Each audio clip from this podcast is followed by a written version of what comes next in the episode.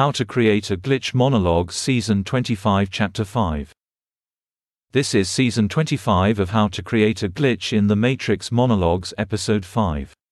In this episode, we will be further elaborating the impact of a change in one cycle in relation to another cycle. This episode will require consideration of all of the work we have thus far done in this season including the equations revealed in past episodes. To start out, we can observe that there are three possible relationships between any two cycles of bodily rhythm. First, one cycle can displace the other during the period of its execution. Second, one cycle can substitute for another, one execution instead of the other. Third, they can be linked together, such that the execution of one is linked to the execution of another. This linking can be simultaneous, or parallel, or it can be delayed, or serial when one rhythm displaces the other, in that, execution of a task related to a first rhythm, delays the commencement of a second rhythm, we can observe that the change in the period of the displaced rhythm is equal to the length of time associated with the task of the second rhythm.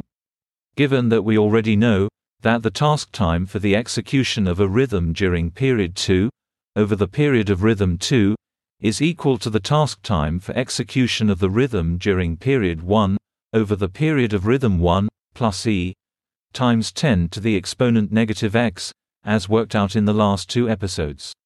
This means that we can substitute the task time for rhythm b for the change in the period. This gives us e times 10 to the negative x is equal to the change in task time of rhythm a over the task time of rhythm b. Now for the substitution case, we know that the change in the period of rhythm b is equal to 2 times the period of rhythm b. Thus, we can substitute this into the equation given in the last two podcasts. This simplifies to e times 10 to the exponent negative x is equal to the change in task time for rhythm b over 2 times the period of rhythm b. In the latter equation x is equal to the power of the cycle for a. In the earlier equation it is equal to the power of the cycle for b. Now, all inhibition of impulses is substitution. This tells us that whenever an impulse is inhibited that is associated with the substitution of A for B as set out in the latter equation. A second point must be made. Since we know now that the execution time of rhythm B is going to change due to a substitution, we can hypothesize that the change in task time of rhythm B will be reflected spatially. That is, if the change in task time of rhythm B is say, 8.15 seconds.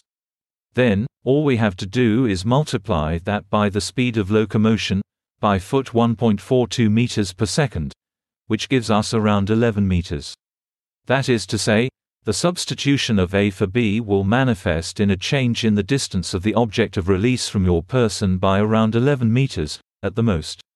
Thus, we can conceptualize that changes in task time of rhythms are related to spatial distances and spatial distances are related to changes in the task time. This tells us that our orientation to objects is entangled in the rhythms we express.